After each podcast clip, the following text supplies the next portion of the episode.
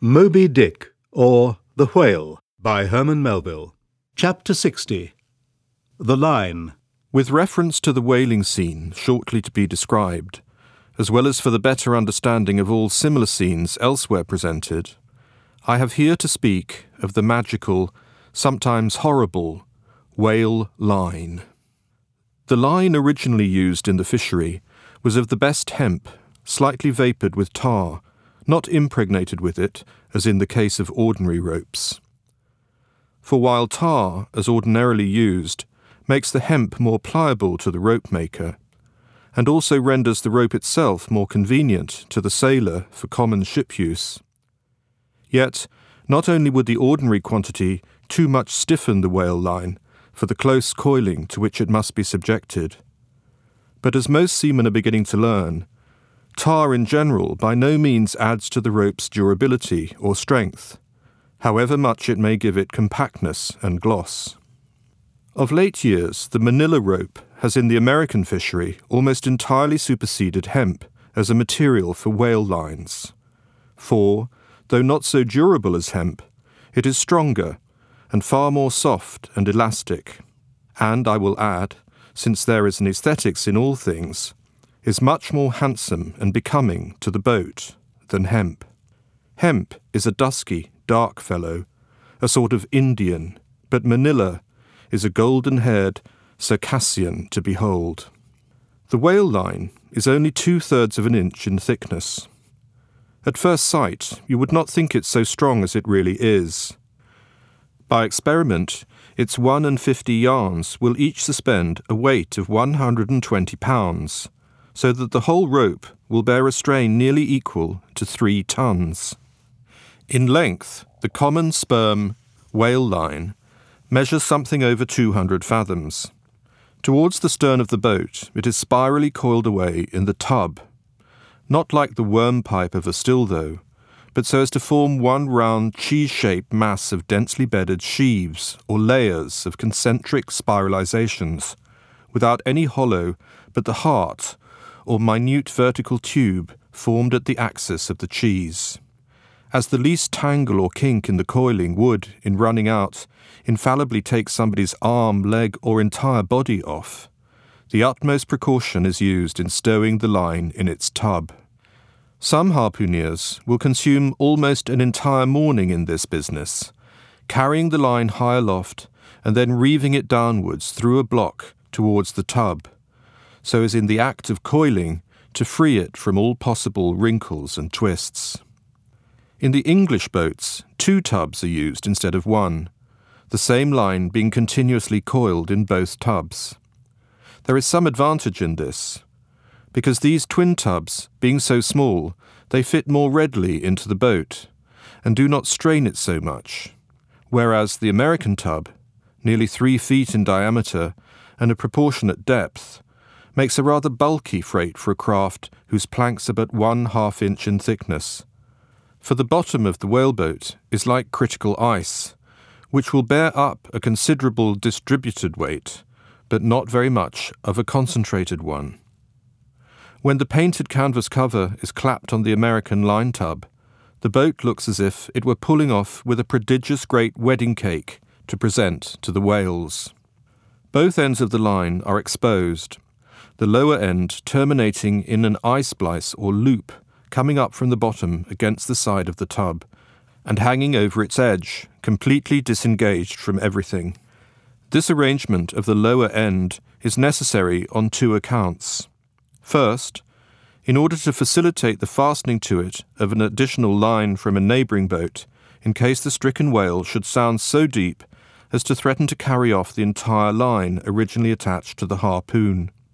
In these instances, the whale, of course, is shifted like a mug of ale, as it were, from the one boat to the other, though the first boat always hovers at hand to assist its consort. Second, this arrangement is indispensable for common safety's sake, for were the lower end of the line in any way attached to the boat, and were the whale then to run the line out to the end almost in a single smoking minute as he sometimes does, he would not stop there, for the doomed boat would infallibly be dragged down after him into the profundity of the sea, and in that case, no town crier would ever find her again. Before lowering the boat for the chase, the upper end of the line is taken aft from the tub, and passing round the loggerhead there, is again carried forward the entire length of the boat, resting crosswise upon the loom or handle of every man's oar, so that it jogs against his wrist in rowing, and also passing between the men as they alternately sit at the opposite gunwales to the leaded chocks or grooves in the extreme pointed prow of the boat, where a wooden pin or skewer, the size of a common quill, prevents it from slipping out.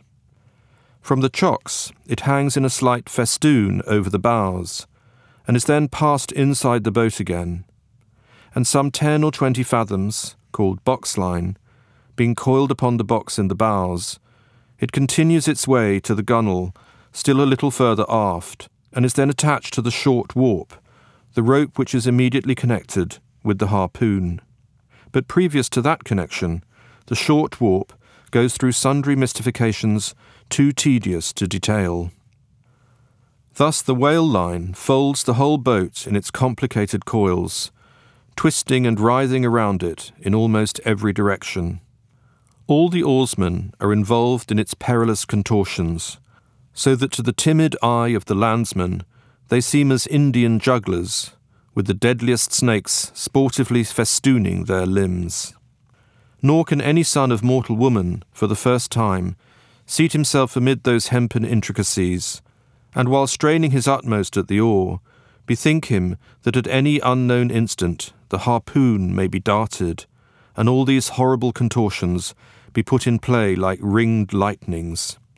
He cannot be thus circumstanced without a shudder that makes the very marrow in his bones to quiver in him like a shaken jelly. Yet habit, strange thing, what cannot habit accomplish? Gayer sallies, more merry mirth, better jokes, and brighter repartees you never heard over your mahogany than you will hear over the half inch white cedar of the whaleboat, when thus hung in hangman's nooses and, like the six burghers of Calais before King Edward,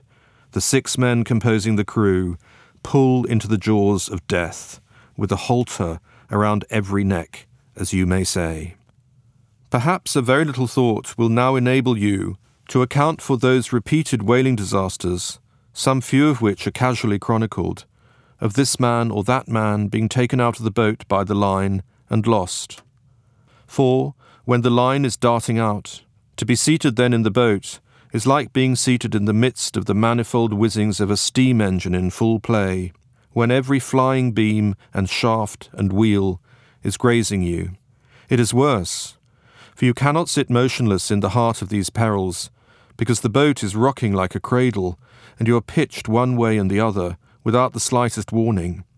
and only by a certain self adjusting buoyancy and simultaneousness of volition and action can you escape being made a Mazeppa of, and run away with where the all seeing sun himself could never pierce you out? Again,